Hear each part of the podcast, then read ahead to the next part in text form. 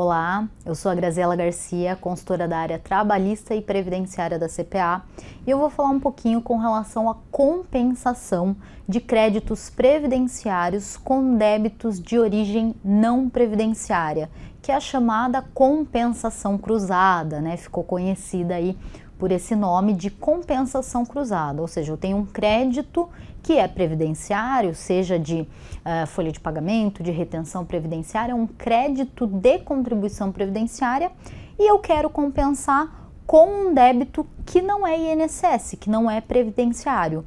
É, por exemplo, imposto de renda, PIS, COFINS isso é a chamada compensação cruzada.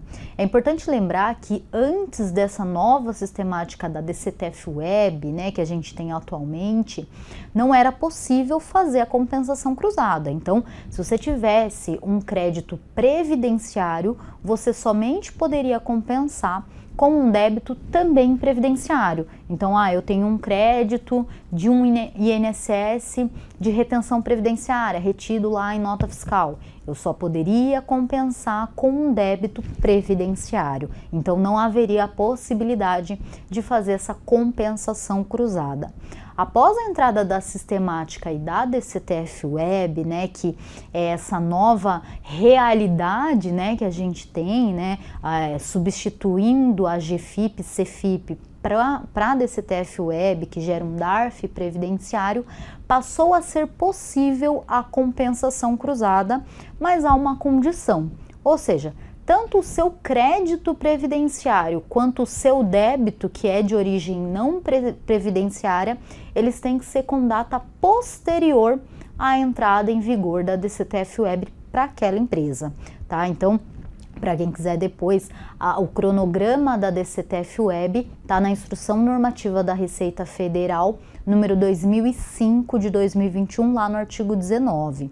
Então, hoje, atualmente, é possível fazer a compensação cruzada de um crédito previdenciário com um débito não previdenciário e vice-versa, desde que tanto o débito quanto o crédito sejam posteriores, sejam com data posterior à entrada em vigor da DCTF Web para aquela empresa.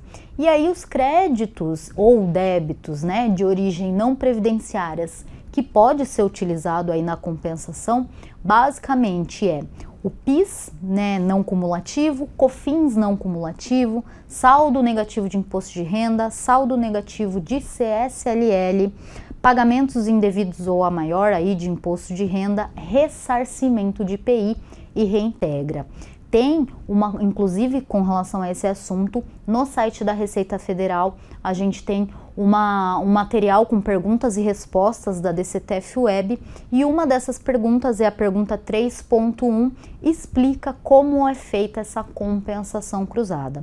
Então, atualmente é possível que seja feita a compensação de créditos de origem previdenciária com débitos de origem não previdenciária ou vice-versa, desde que créditos e débitos sejam posteriores à DCTF Web. Se por acaso ou crédito ou débito for anterior à DCTF Web, aí ele não vai poder ser utilizado para compensar com contribuição previdenciária. Então, essas são as regras gerais da famosa compensação cruzada.